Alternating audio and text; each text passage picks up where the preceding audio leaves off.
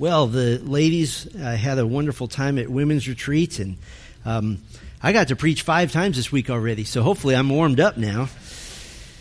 And we had a great time looking at being a balanced woman of God in a very unbalanced world. So turn with me once again to Ephesians chapter 6. Ephesians chapter 6, and we've been taking a break from our usual practice of just preaching verse by verse, and we have been in the Gospel of John for a number of months now. But we're taking a little break. Ephesians 6, 1 through 4 is our home base for our topical study here in parenting for God's glory. Parenting for God's glory. And so we're in our second or third week here in doing this. Our culture today, I think, could be characterized as experiencing what we might call a crisis of respect. And I think this is most evident among children. There was a Harris poll conducted in 2013, and it asked 2,250 adults to compare their memory of school when they were a kid to school now. 79% of them said that when they were in school, students respected teachers. Only 31% of them believe that that's true today.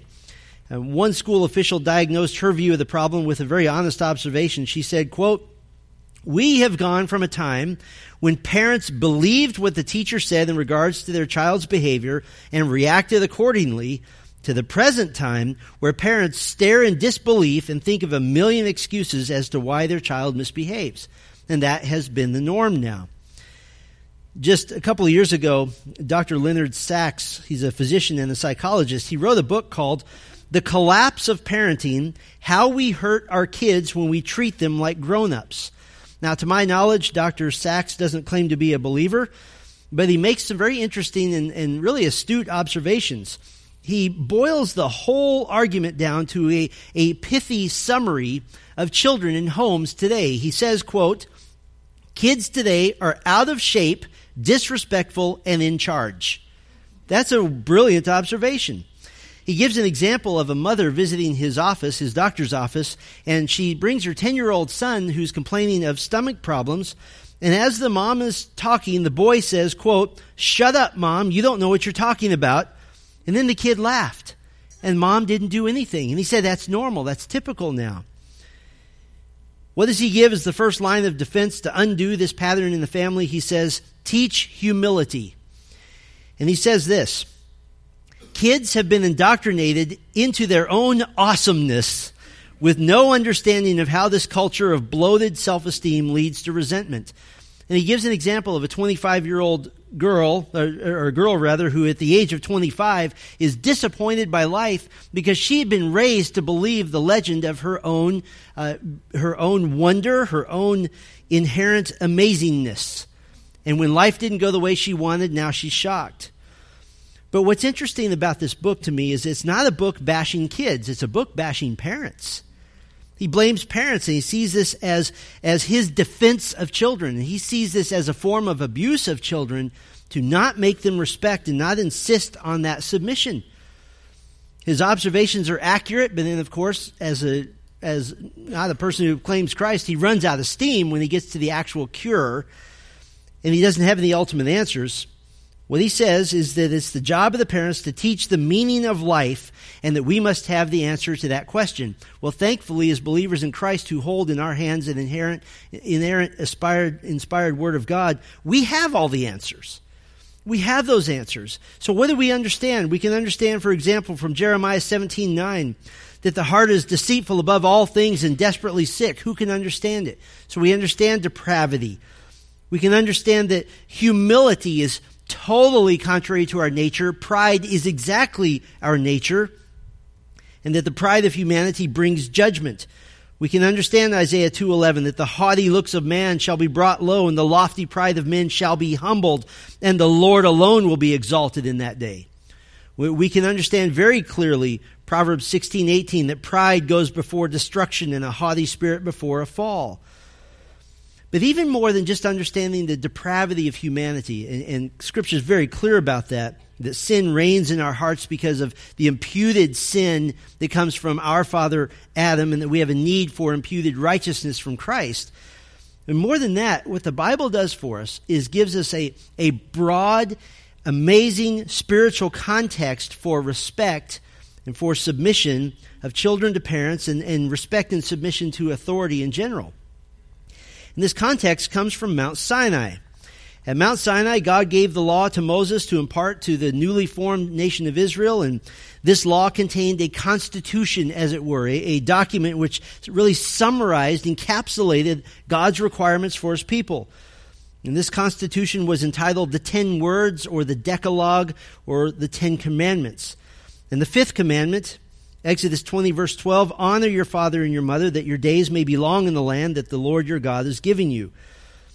40 years after issuing this original constitution, the issuing of the Ten Commandments, Moses preached a series of sermons to the second generation of Israelites. This is recorded in the book of Deuteronomy. And he gave the commandments once again. The Deuteronomy version of the fifth commandment is slightly expanded. It has divine commentary to go with it. Deuteronomy 5:16, honor your father and your mother as the Lord your God commanded you, that your days may be long and that it may go well with you in the land that the Lord your God is giving you. So the law of Moses, the Old Covenant, this has expired. It expired at the death of Christ. It is replaced now by the New Covenant, and we're not under Old Testament law. That's no longer the means by which a faithful Jew would express his love for Yahweh. But certain portions of the law have been reiterated. They've been reinstituted, as it were, as recorded in the New Testament. And so in our text today, of course, in Ephesians 6, the Apostle Paul is confirming that under the New Covenant, under the law of Christ now, which is the means by which the faithful worshiper of Christ expresses his love for Christ, this command is once again required of believers. And Paul quotes almost verbatim the Deuteronomy 5 version of the fifth commandment. And so we see it here in Ephesians 6, beginning in verse 1, children, obey your parents in the Lord, for this is right. Honor your father and mother. This is the first commandment with a promise, that it may go well with you and that you may live long in the land. Fathers, do not provoke your children to anger, but bring them up in the discipline and instruction of the Lord. And so basically what we're doing in this series is just taking this section of Scripture apart piece by piece. Our basic premise is that, as we saw last week, that the Apostle Paul is speaking to believing children. In verse 1, they are those who can do what is right. They are those who logically understand that they are in the Lord. And then the believing parents are spoken to in verse 4, that the duty to submit to the Lord, both as a child who submits to parents and as a parent who submits to Christ in obeying these admonitions to raise their children this way, it's done out of love and obedience to Christ in order to honor God. And that's why we're calling this parenting for God's glory. And to a certain degree, I think we ought to be very thankful that we're responsible for obedience. We're not responsible for results. Many other disclaimers have said past performance is not indicative of future results. And we apply that to our parenting as well. And some of you with multiple kids, you understand this. You might have had 4 kids in a row who are easy to raise, compliant, respectful, and you start to kind of think, I think I've got this thing down.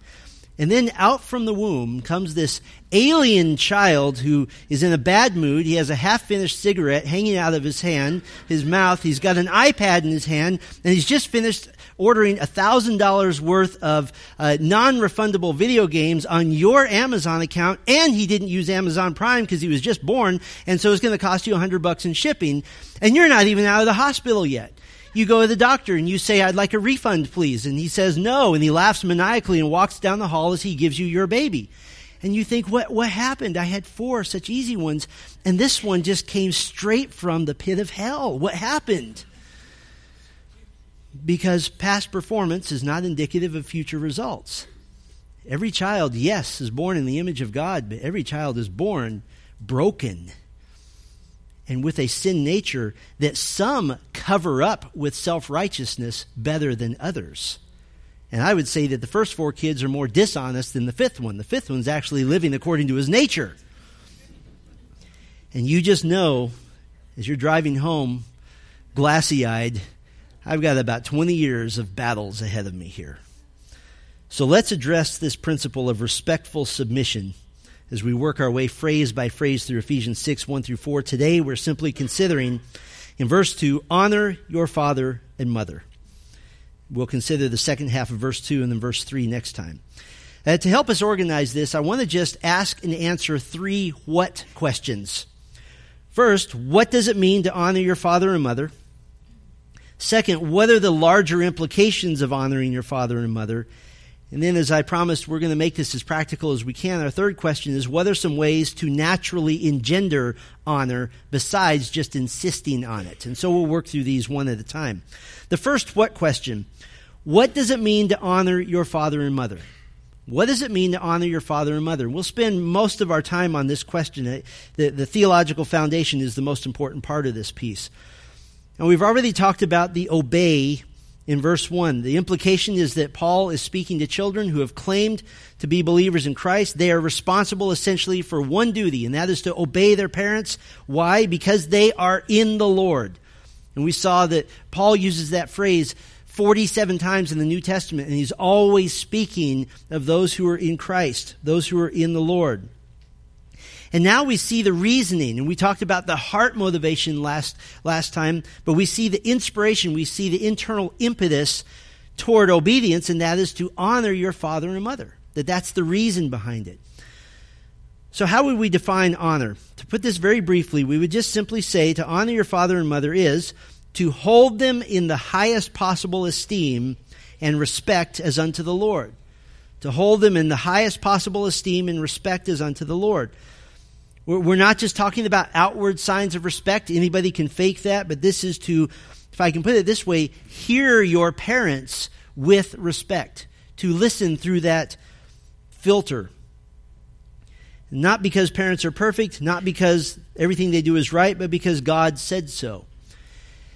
Maybe some of you have made this complaint, and I've heard the complaint that it just doesn't seem reasonable for a parent to give a demand or a command, and when asked for a reason, when the parent answers, because I said so. And we say, well, that's unreasonable. Actually, that's completely biblical and completely based on the concept of honor. Because listen, it's not because I said so, it's because I said so. I'm your father. That's enough. And based on the concept of honor, that should be enough. Now, to help us understand what it means to honor your father and mother, I think it's helpful for us to understand the context of the original command, the source of Paul's admonition. So we're going to walk through a few of these. Turn back with me to Exodus chapter 20. Exodus 20, we'll kind of take a little tour here through part of the Torah, through part of the Pentateuch. Now, broadly speaking, and this is a generalization, but the first four commandments deal with one's heart attitude toward God, one's love for God, and the last six deal with one's heart attitude toward mankind, or as Jesus summarized it, love for God and love for your neighbor. These are covered in the first four and then in the last six. And so let's just walk through these, kind of gauge our context here. Exodus chapter 20, and God spoke all these words, saying, I am the Lord your God who brought you out of the land of Egypt, out of the house of slavery. So what is God doing here? He's asserting that he has the sovereign right to make laws for Israel. Why? Because he rescued them. He owns them. He is the sovereign. He is the king. And they are the underlings. They are the vassals. Verse 3, you shall have no other gods before me.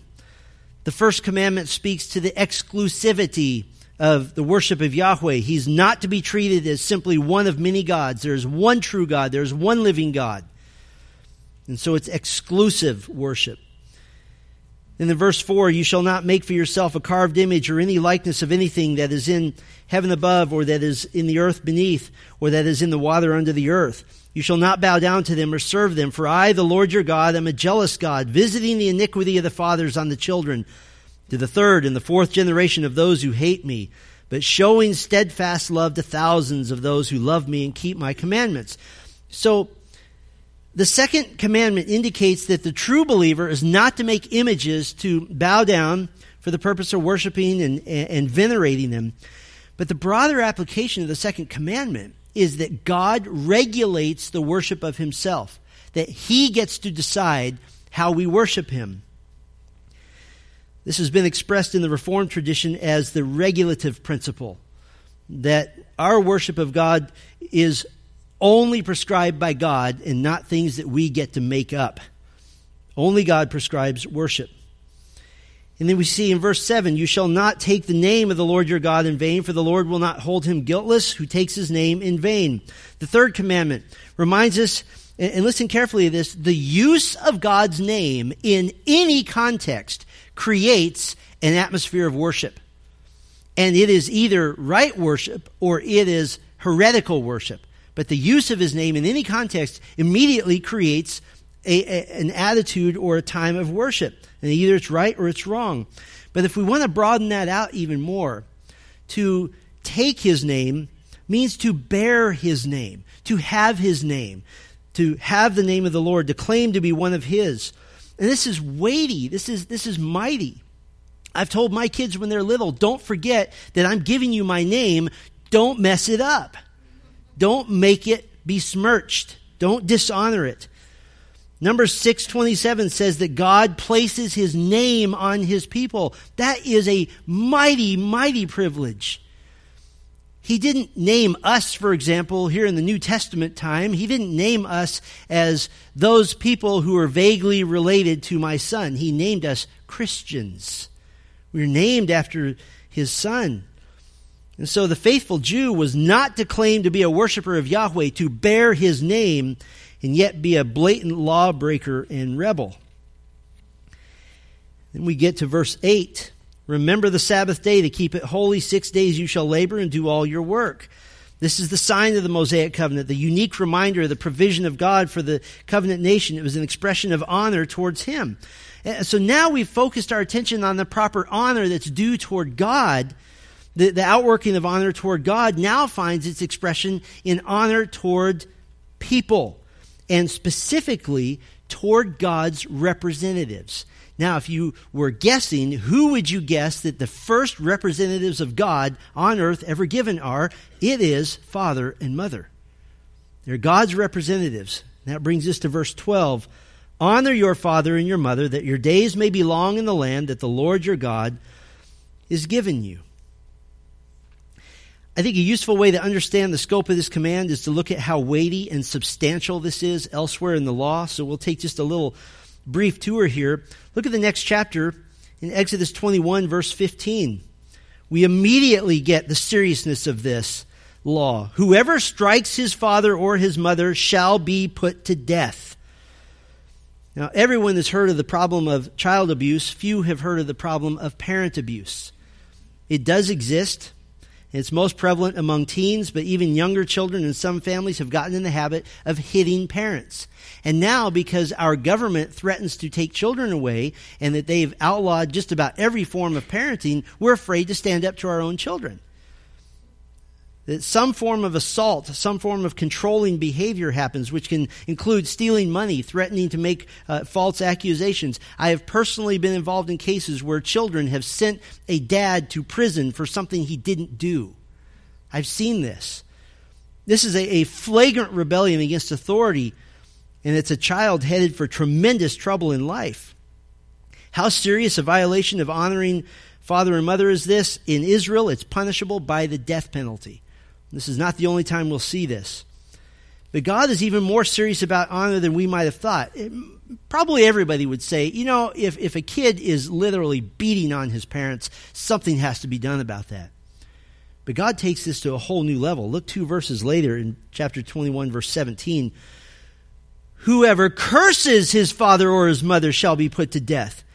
Now, this is one of several major words in the Old Testament that speak of reviling. And a reviler is specifically somebody who cuts people down with words to make himself big by making somebody else small, to insult them. And listen, in Scripture, and we did this study on Sunday night a number of weeks ago, to be a reviler in Scripture, this is not just a momentary one-time lapse on the part of a child or on the part of an adult for that matter. This is the regular, habitual, verbally tearing down of another person, in this case, of a parent, as being less worthy than you, undeserving of your love. And this also was worthy of the death sentence. That a kid who would curse his father and mother, it doesn't mean to use bad words. It means to badly characterize them. You are not worthy of my respect. You are not worthy of my honor. To say those words was to incur the death penalty. Now, why do you think the Lord is so serious about honoring parents? I think it's very obvious to us here. Because a society that makes it okay to dishonor parents eventually dishonors all authority, and now you have a society of entitled brats who can't function in the world. And then they become politicians because they can't do anything real. But let's see how the honor works itself out in other parts of the law. Go over to Leviticus 19. Leviticus 19. Now, in this section, the Lord is giving Moses a portion of the law to give to Israel, and he gives Moses an introduction. Here's how I want you to introduce this part of the law. Let's see how God wants Moses to begin. Leviticus 19, verse 1. And the Lord spoke to Moses, saying, Speak to all the congregation of the people of Israel and say to them, You shall be holy, for I, the Lord your God, am holy. Every one of you shall revere his mother and his father. And you shall keep my Sabbaths. I am the Lord your God. This is stunning, because what the Lord does is he immediately gives a summary of two of the 10 commandments. He gives a summary of the fifth and the fourth. And why is this so powerful? Because if you're keeping Sabbath from a heart of love for the Lord, you're very likely also keeping the first commandment, to have no other gods before you. The second commandment, no images, that God regulates his own worship. And the third commandment, that you're not bearing the name, you're not misrepresenting the name of Yahweh.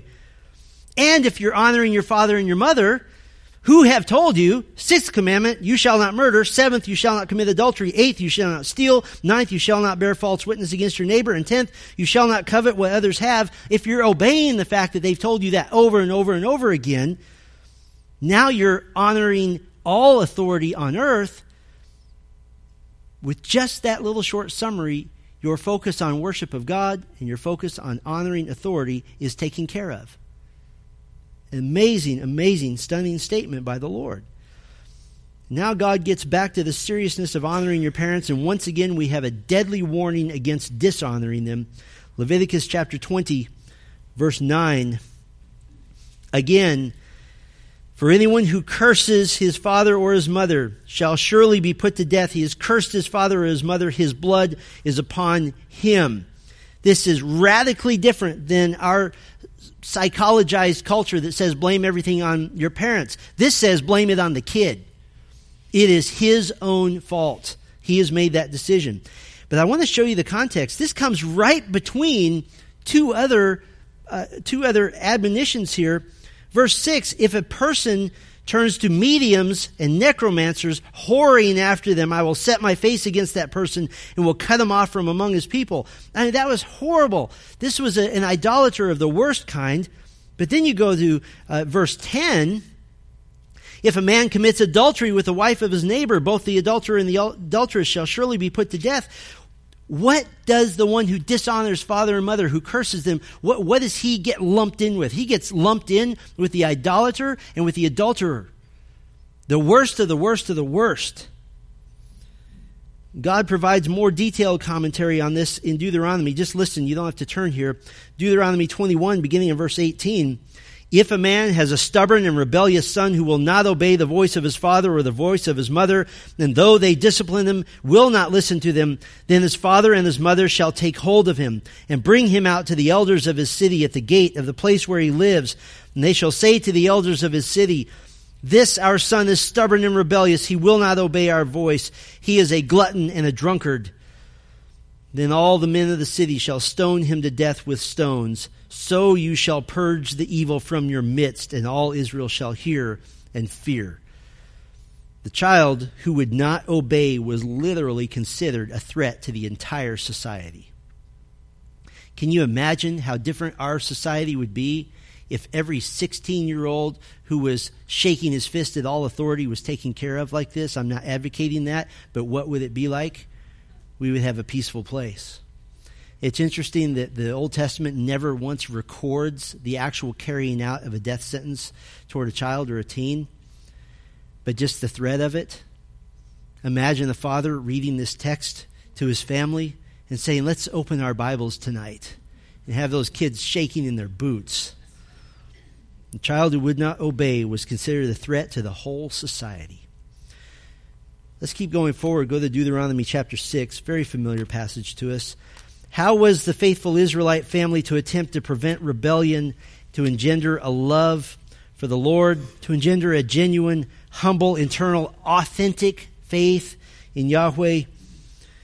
Well, in the great proclamation of loyalty and fidelity to the Lord, the Hear, O Israel, the Shema, God prescribes how.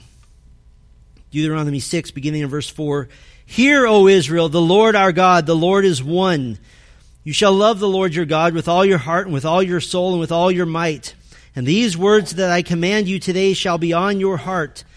You shall teach them diligently to your children and shall talk of them when you sit in your house and when you walk by the way and when you lie down and when you rise.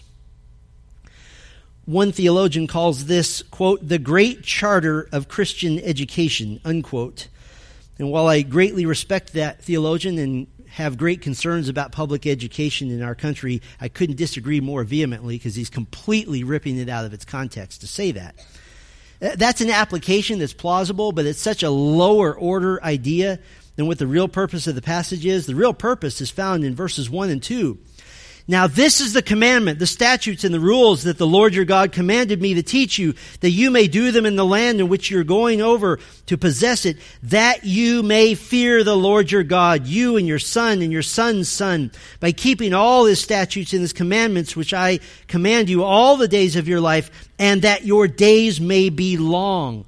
This isn't an idea about Christian education. This is how to save the life of your family, by teaching them to obey.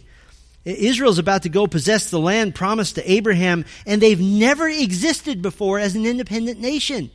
They've never had that existence. And if Israel wants to be a nation that doesn't incur the judgment of God, if they want to be a nation which enjoys the favor of God, then the children are to be taught the word of God, the law of God, taught to obey their fathers, taught to obey their mothers, because that will literally save their lives and literally save the society.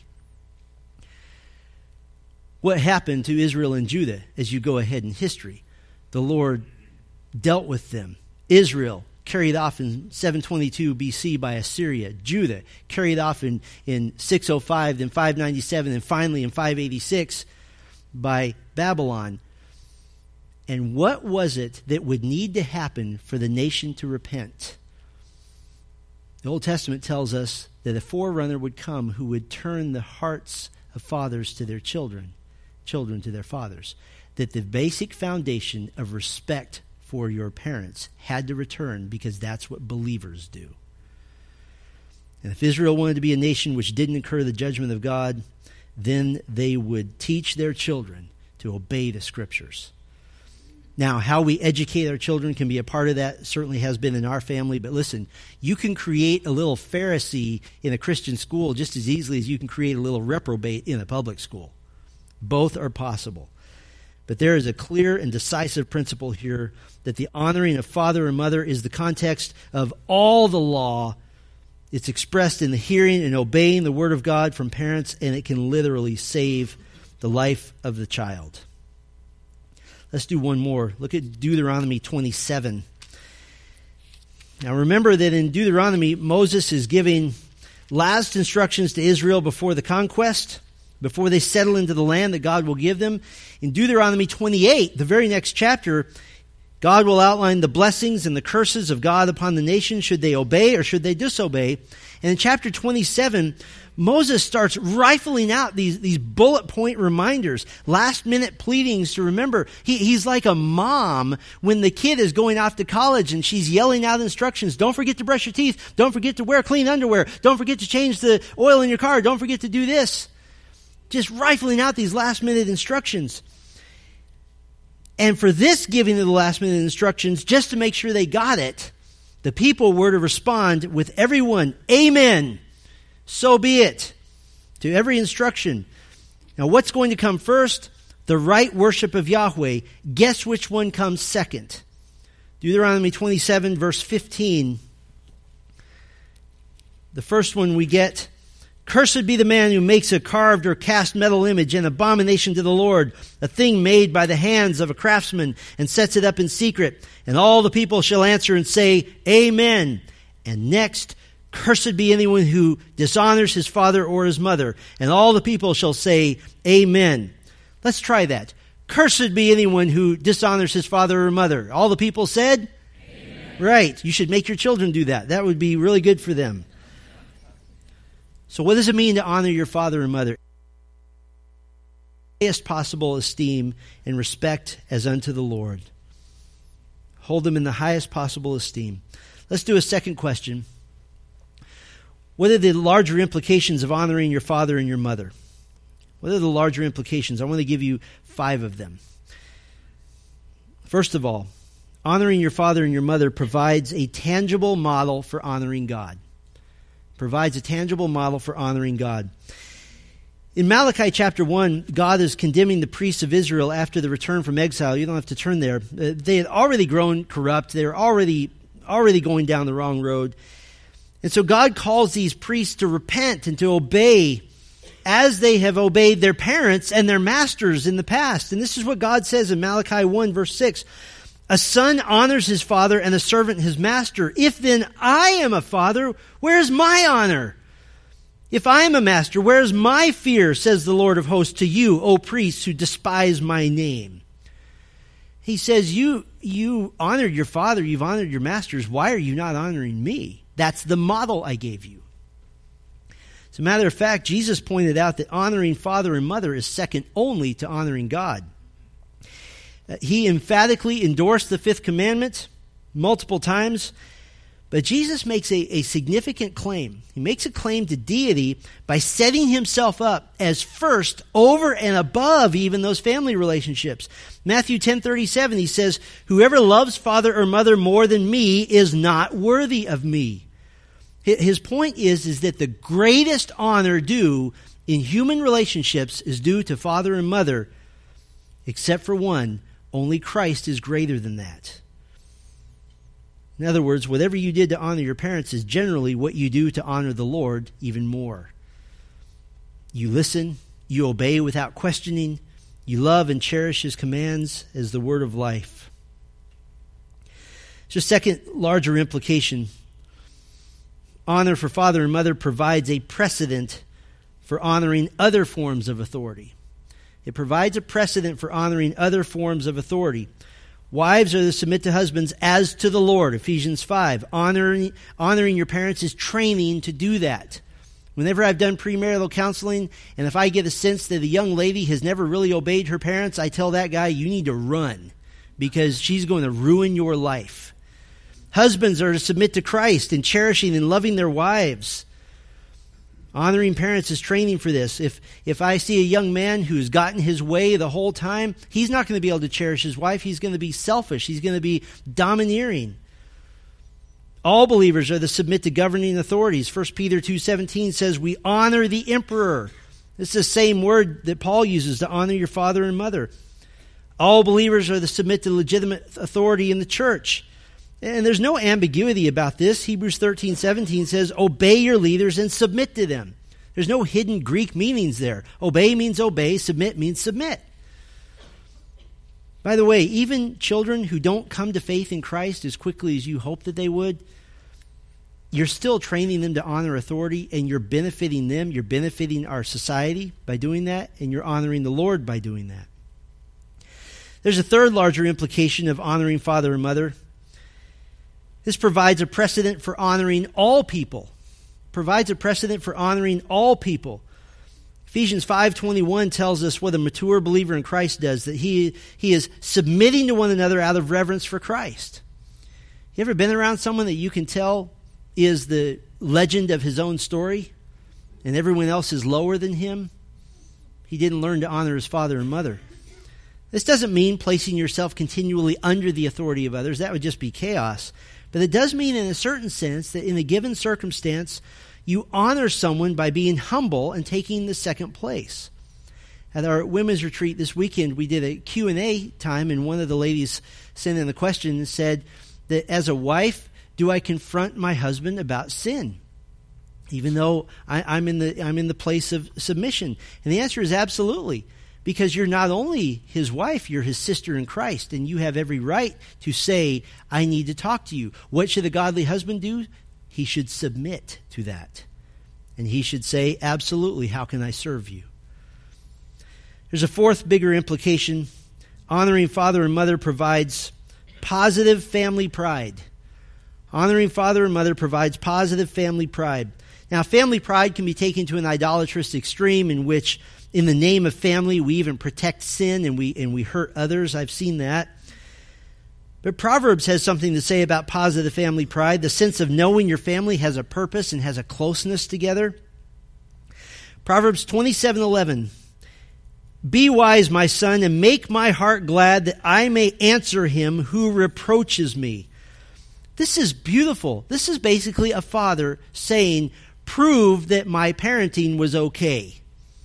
That when people come to me and accuse me of being an incompetent father, all I have to do is point to you as proof that it's not true. In a culture in which multi-generational family interaction is not valued anymore like it used to be, it's very refreshing to read Proverbs 17, verse 6, that grandchildren are the crown of the aged, and the glory of children is their fathers. I think for the most part, gone is the day where kids say, my dad is bigger than your dad. But this is what this is saying. The glory of children is their fathers. They're proud of their parents. They choose to view them with honor. I know that no one has perfect parents. I know that maybe some of you even have parents that were very, very difficult and maybe continue to be difficult. But they did give you life. They did bring you into this world, and they were not 100% wicked. They did give you good things, and so you can thank the Lord for even those things. And instead of blaming our parents, if we honor them, you know what that also provides? That provides ease of forgiveness as well. Let me do one more implication about honoring your father and mother. This also provides security for parents later in life. This provides security for parents later in life. Now, we're going to go contrary to our culture completely right now. In fact, turn with me to Matthew 15. We'll be there in a moment. The admonition in Ephesians 6 is to obey. This is given to children who are still under the authority of their parents. It doesn't extend for a lifetime, though, particularly when the child gets married. We've said this before. The allegiance changes. The loyalty changes. But the admonition to honor never goes away. And this is a concept largely lost on our culture, and it shouldn't be lost. It shouldn't be taken away. Children ought to honor their parents by making sure their parents are financially taken care of. The original 401k was to have more kids. How would you like your retirement to be? Let's get pregnant again because we want to live in Hawaii. Have more children. How do we know this? Because Jesus condemned the Pharisees for financially forsaking their parents, and worse, and this was the worst part, doing so in a way to flaunt their so-called hyper-spirituality. Look with me at Matthew 15, verse 1. Then Pharisees and scribes came to Jesus from Jerusalem and said, why do your disciples break the tradition of the elders? For they do not wash their hands when they eat. He answered them, man, if you're ever in an argument, get Jesus on your side because he's so good. He answered them, and why do you break the commandment of God for the sake of your tradition? For God commanded, honor your father and your mother, and whoever reviles father and mother must surely die. But you say, if anyone tells his father or his mother, what you would have gained from me is given to God, he need not honor his father. So for the sake of your tradition, you have made void the word of God. Now, stop right there for a minute. What are they doing? They are saying that I have this little bit of money, and it wasn't going to be much, this little bit of money that I would have given to you, Mom and Dad, but I'm going to give it to the Lord instead. Instead of supporting you, instead of helping you, I'm going to give this to the Lord. But listen carefully. Jesus is not just condemning them for doing that. He's condemning them for teaching everyone else to do it. And guess where they get their money? They get their money very often from the temple tax, from the extra offerings that are given to the temple. So in other words, they're teaching something to line their own pockets by teaching people to dishonor their parents. And he condemns them in verse 7, you hypocrites! Well did Isaiah prophesy of you when he said, this people honors me with their lips, but their heart is far from me. In vain do they worship me, teaching as doctrines the commandments of men. And he excoriates them for their hypocrisy. They don't want to honor their parents. They never have wanted that. And so they give some small pittance to the temple, and they tell their parents, I gave it to God. And what does Jesus call them? Hypocrites. By the way, every time in the Gospels, Jesus calls someone a hypocrite. This is not a disobedient believer. This is an unbeliever. Because true believers honor their parents. 1 Timothy 5, beginning in verse 4, the Apostle Paul clearly tells us that family supports family financially. Our beloved Dr. MacArthur wrote this: honor of parents encompasses providing for them when they can no longer provide for themselves. Just as parents spend 20 or so years taking care of and providing for their children are to spend whatever time and money is necessary to care and provide for their parents, should the parents be no longer able to do so for themselves. The implications of honor go for a lifetime. And so if you are still in the working world and you have living parents, you have a responsibility. That's not over. You don't say, sorry, mom, sorry, dad, you should have done better with your 401k. Can't help you. You should do better as a son. You should do better as a daughter. Well, let's do a third question, and we'll just get very practical now for those of you who still have children in your home. What are some ways to naturally engender honor besides just insisting on it? Now, you can say, because I said so, and that is legitimate. Not very effective, but it's legitimate. So let me give you, just very quickly, and we'll kind of just rifle through these, 10 ways to naturally engender honor. 10 ways to naturally engender honor. First, physical affection. Physical affection. 13 times the Old Testament uses a particular Hebrew word, often translated to embrace, to hug. When Jacob was old, Joseph brought his own sons to him, and Genesis 48:10 says he kissed them and embraced them. But what does this mean? This had a meaning to it. The physical affection was a sign of acceptance. It was a sign of being special, a sign of being set apart as distinctive. And I would say it is an easy statement to make that children of all ages need mom and dad to embrace them. My dad died when I was 37 years old. I would give anything for one more hug from my dad. Everybody here could say that. Listen, if you have kids in your home, don't let them walk by you without touching them. Just get in the habit of it. They're just going to know. Now, it might, from a father to a son, it might be a less friendly touch. You might punch him in the arm that says, I love you. To a daughter, you're swatting her on the rear end as she walks by, and you're doing whatever it takes to just reach out and say, I love you. And it's teasing, and they're smiling, but everybody in the house knows I'm doing this because I love you, and you're mine. I don't do that to other kids. If one of your kids walks by me and I punch him in the arm, you're going to punch me in the arm. Our kids. Physical affection. Here's another way to engender honor. Require a respectful verbal response. Require a respectful verbal response. You keep a child's attitude in check, and you provide them an opportunity to honor you. Listen, when you address them for any reason, when you speak to them, their response needs to be devoid of whining, of disrespect, and if it has any of those qualities, now that becomes a behavior to deal with. That becomes the behavioral heart issue.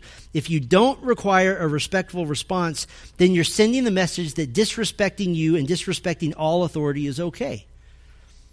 Whether you require a child to say yes, sir, or yes, ma'am, or just okie dokie, whatever is respectful to you, they should know what your standard is, and you should require it of them. Here's a third way to engender honor. Honor your children the way you want to be honored. Honor your children the way you want to be honored. Don't humiliate them in public. Don't always be right.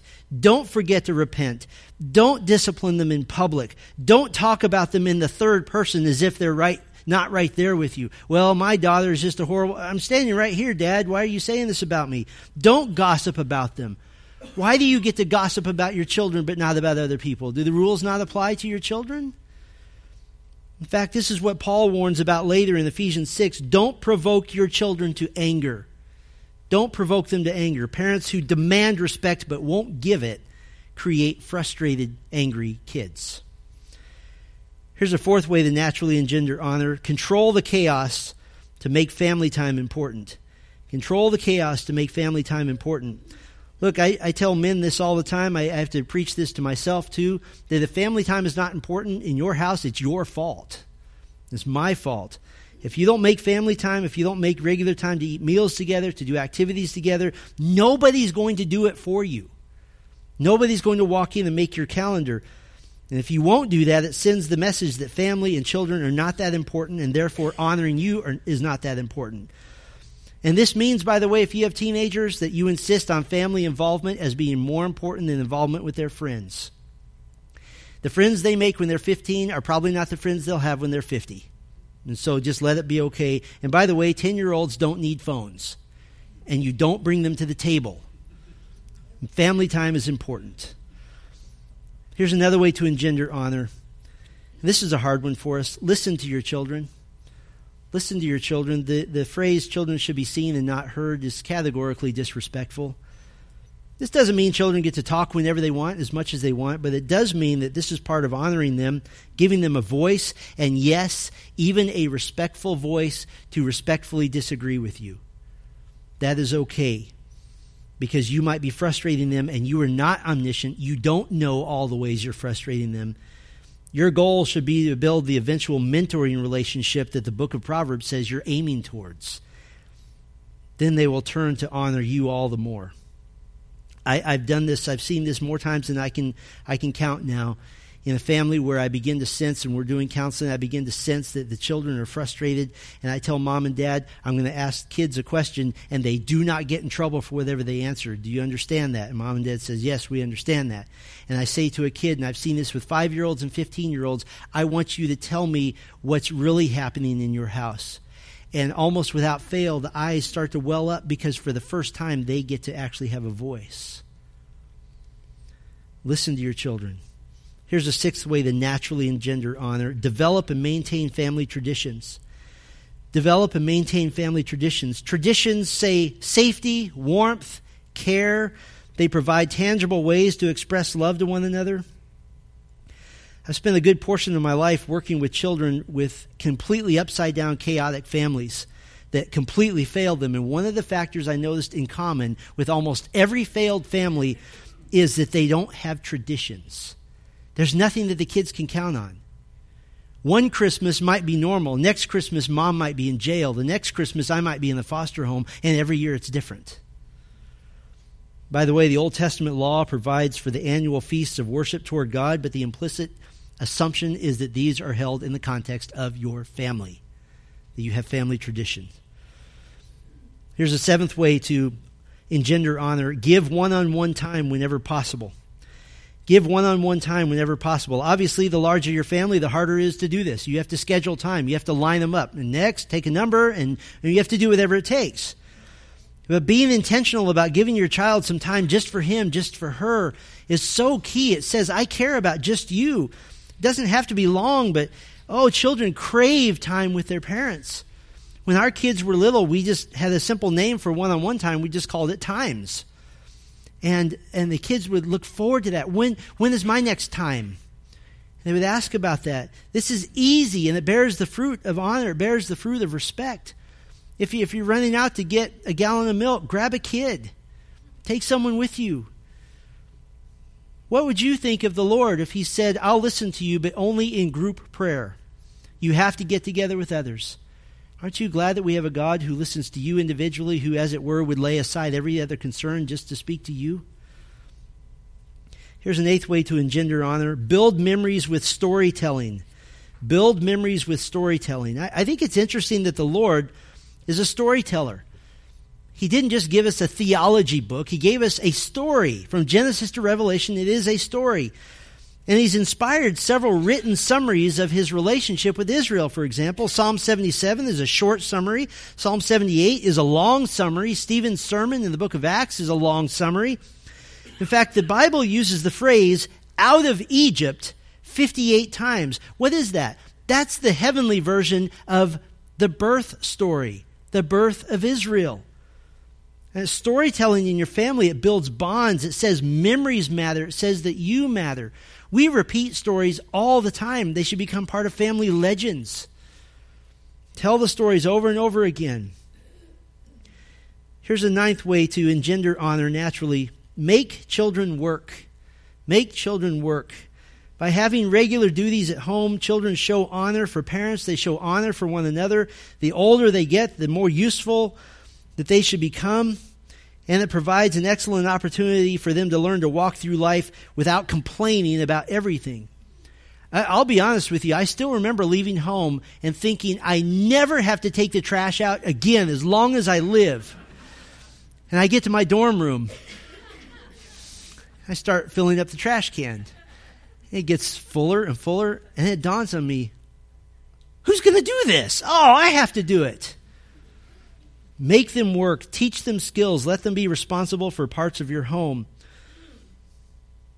Let me give you one final way to engender honor naturally. Require that they honor you by honoring themselves. Require that they honor you by honoring themselves. I'm not speaking about selfishness, and I'm not speaking about any sort of narcissism at all.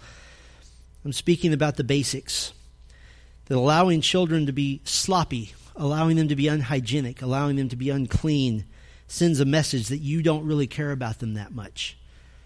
In fact, in the years that I was a director of an emergency shelter for children, and these were most often children who had just undergone the trauma, and it is trauma, of being removed from their home by the state, the first thing we had our staff do was to take them shopping. And it was amazing how a new tube of toothpaste, some new pajamas, a couple of nice shirts, and a new pair of shoes could engender a bond and a respect and a love between a staff member and a kid. We might call this the wisdom of mothers. The mothers who are always saying, make sure and brush your teeth. Your hair is out of place. You need mothers, that's your job. Do it with gusto because you want that engendered in your children. Well, those are some easy ways to think about bringing honor to your home. But this brings us to an even bigger issue than the honor of parents. In God's economy under Moses, to even curse your parents was worthy of death. Jesus said in Matthew 5 that to curse someone in your heart is worthy of hell. One of the purposes of the law is to drive us to grace, because if you understand the standard that every one of you have dishonored your father and your mother, multiple, countless, infinite times, every one of you have dishonored authority, every one of you have dishonored God, now this isn't a family issue. This isn't a parenting issue. This is a violation of God's holiness issue. So you needed a substitute to stand in for you. If I could put it this way, you needed a substitute who lived the perfect childhood that you didn't, who never once dishonored his mother, who never once dishonored his father. And of course, this is Jesus Christ, who alone can stand in your place, who alone can be your substitute. Through his substitutionary death and the justification we receive through his resurrection. Well, I want to just briefly speak to those who are still under the authority of their parents. Most of them are upstairs, and so I can talk behind their back. But if you're here right now at this moment and you're still under the authority of your parents, can we see your hands? There you are. You know who you are. All right. Yeah, up higher. There you go. That's right. I want to tell you two things.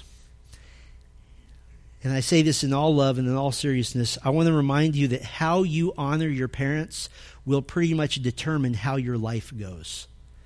And that is what Scripture says time and time again. You can dishonor them now. God will get you later.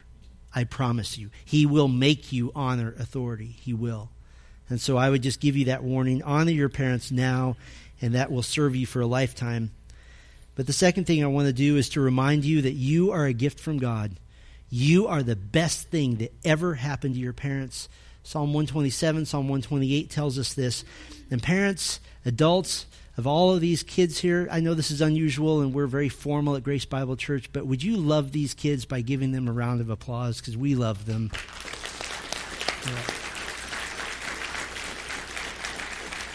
Yeah. Now, kids, you don't take a bow because you didn't do anything. You were God's gift.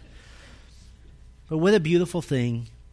If mom and dad, if you will engender honor by loving them and cherishing them, and children, those under the authority of your parents, if you will engender honor by loving and cherishing your parents, that will serve you so well, and that will make you somebody who is now obeying Ephesians 6, verse 1 for the kids, verse 4 for the parents, living in a manner, Ephesians 4:1, that is worthy of the calling in the very basics of life.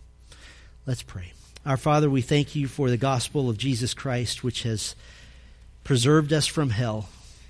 You so graciously showed us the way to the cross. You so graciously have determined our destiny. You allowed us through regeneration to repent. You changed our hearts so that we might turn to you. And then you have done something so amazing. You have allowed us the privilege and the honor of demonstrating love to a God who needs nothing. You don't need our love. You don't need our affection. You don't need our worship. And yet you allow us the privilege of loving you, of giving you affection, of giving you worship. And in this world, you've given us tangible ways, ways that we literally can put our hands on, literally put our arms around to love you, and that is to honor our parents, that is to cherish and to raise our children, to love our family, to love one another in the church, to love the body of Christ. How beautiful that is, that you who are a transcendent God, you have made yourself known to us both through the person of Christ, through your word, but also through those that are around us, that if we will love our neighbor, then we are loving our God.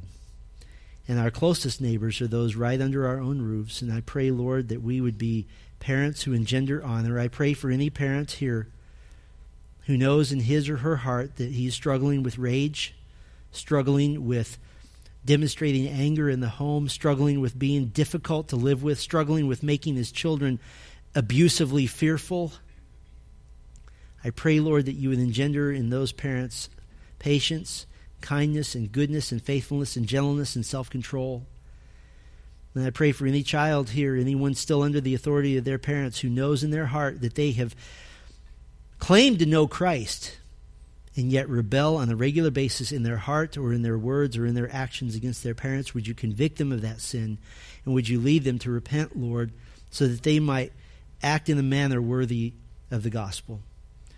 And Lord, ultimately, I pray that our families would represent Christ such that the world would see and know that the gospel does change lives, that there is something to be said for a Christ-honoring life. Lord, I thank you for all the families represented at Grace Bible Church. I pray that they would be sweetly obeying you, also that Christ might receive honor, that the word of God may not be reviled, and that God may receive honor and glory. We pray for your sake. Amen.